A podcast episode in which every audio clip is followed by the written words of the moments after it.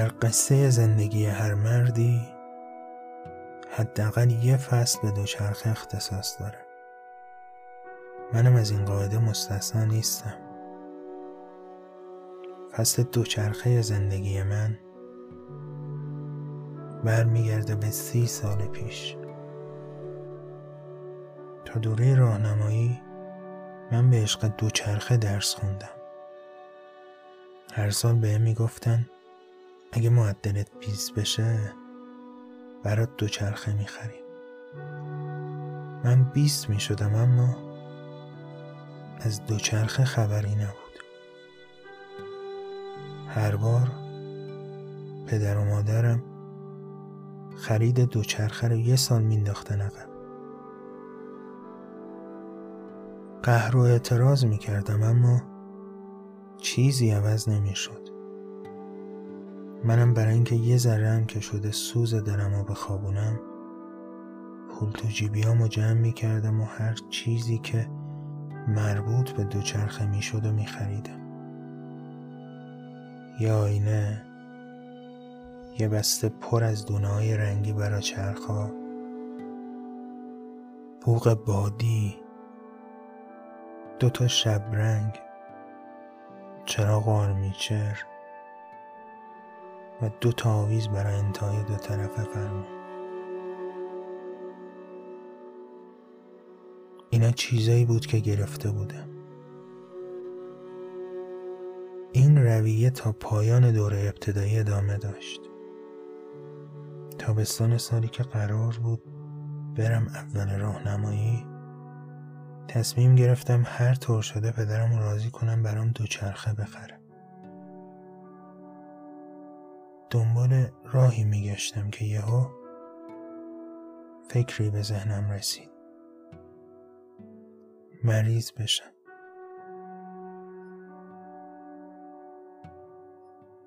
چون هر وقت مریض می شدم هرچی می‌خواستم برام میخریدن. راه های مختلفی رو برای مریض شدن امتحان کردم از خوردن تخم و مرغ گندیده بگیر تا سرکشیدن آبجو اما هیچ کدوم از اونا افاقه نکرد. تا اینکه چند روز پشت سر هم بعد فوتبال آب یخ خوردم و جلو پنکه نشستم تا سرما بخوره و سرما خوردم. اونم بدجور همه بدنم درد می‌کرد. تب و لرز شدیدی داشتم. بعد اینکه مریض شدم صبر کردم یکی دو روزی بگذره. تا پدر و مادرم حسابی قصه بخورن و خوب دلشون برام بسوزه. بعد بهشون از دوچرخه بگم. اما حالم اونقدر خراب شد که دیگه توان حرف زدن نداشتم. منو بردن دکتر. اینم بگم وقتی تصمیم گرفتم مریض بشم اصلا یادم پول نبودم. که اگه یادم بود حتما یه نقشه دیگه میکشیدم.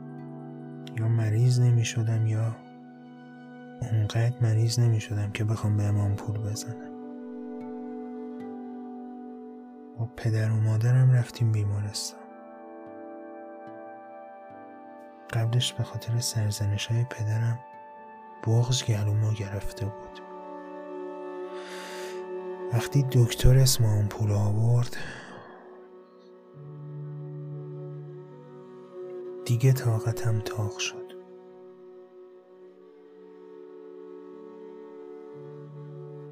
بغزم ترکید. زدم زیر گریه. به دکتر گفتم هزار تمام پول بزنید من خوب نمیشم. اینا پنج ساله هی به من میگن بیشی برات دوچرخه می‌خریم همش هم نمی‌خره. حالا من چه گناهی کردم آخه؟ به پهنای صورتم اشک میریختم. دکتر لبخندی زد و نسخه رو از دست پدرم گرفت. و اومد پیشم. دستی به سرم کشید. آرومم کرد. ازم خواست گریه نکنم. اشک توی چشام نمیذاش خوب ببینم اما وقتی دیدم دکتر توی نسخه نوشته یک عدد دوچرخه گردنش رو گرفتم و ماچ کردم. فقط یادم پدرم داد زد پدر سوخته دکترم مریض می‌کنی.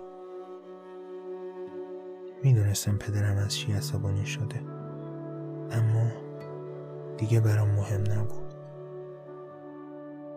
دو روز بعد وقتی بعد از ظهر با صدای پدرم از خواب بیدار شدم دیدم تو حیات یه دوچرخه پارک شده. یه ایران دوچرخه سبز. پدرم خودش یه دوچرخه ستوفنگ قدیمی داشت. با اون می‌رفت سر کار و میومد راش دور بود. حالا اونو فروخته بود و برا من دوچرخه خریده بود.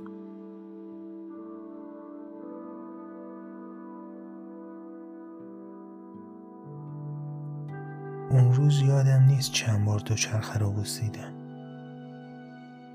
چقدر از ذوق گریه کردم. حتی پدر و مادرم از ذوق من گریهشون گرفته بود.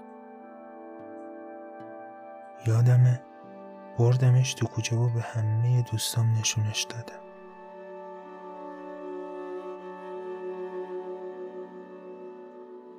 اما الان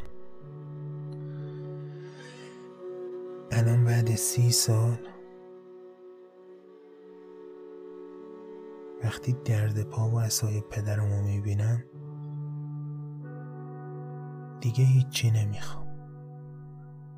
جز اینکه حداقل بتونم به اندازه اون عصا عصای دست پدرم باشم.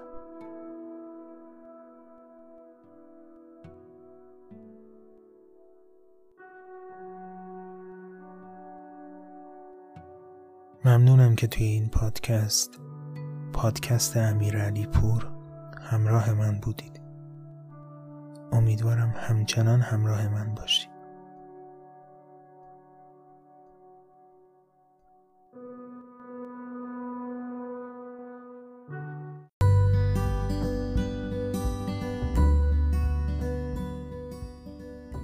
اغلب تو خونه با مادرم تنها بودم. هنوز خوب نمی‌تونستم حرف بزنم. فقط چند تا کلمه بلد بودم. یکی از اون کلمات اینقدر بود. وقتی مادرم ازم می‌پرسید چقدر دوستم داری؟ دستامو باز می‌کردم و می‌گفتم اینقدر. اونم خوشحال می‌شد. منو بغل می کرد می بوسید صورتشو می چسبون به صورتم. حتی بعضی وقتا روی مچ دستم و باز می گرفت نه اینکه بدم بیاد اتفاقا خیلی هم خوشم می اومد دیگه یاد گرفته بودم. هر وقت دلم بوس و آغوش مادرم رو می‌خواست گریه نمی کردم به جاش می‌رفتم پیشش. دستامو باز می‌کردم و می‌گفتم اینقدر. و اونم مهربانانه منو به آغوش می‌کشید. هر وقت هم می‌خواست منو از آغوشش بذاره زمین اگه هنوز از بغل و عطر گلوش سیر نشده بودم دستامو باز می‌کردم و می‌گفتم آنا اینقدر. و اونم دوباره اما با محبتی بیشتر منو به سینه می‌کشید غرق بوسه می‌کرد و دستی به سرم می‌کشید این کار اونقدر ادامه پیدا می‌کرد که یا خوابم می‌برد یا خودم دیگه دوست داشتم بیام پایین. اون وقتا با معصومیتی کودکانه همه دنیا رو بین دوتا دستام جا داده بودم و اینو مادرم می‌دونست که این قد من یعنی به اندازه همه دنیا.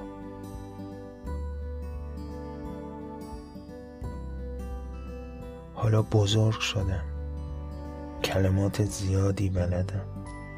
می‌تونم خوب حرف بزنم اما وقتی میرم سر خاکش به امید اینکه دوباره منو به آغوش بکشه هنوز هم دستامو که فقط کمی بزرگتر شدن باز می‌کنم و بهش میگم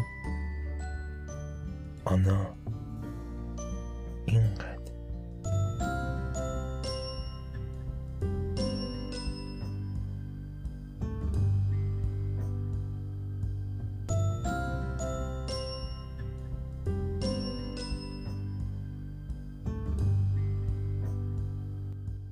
ممنونم که همراه من در این پادکست پادکست امیرعلی پور بودی.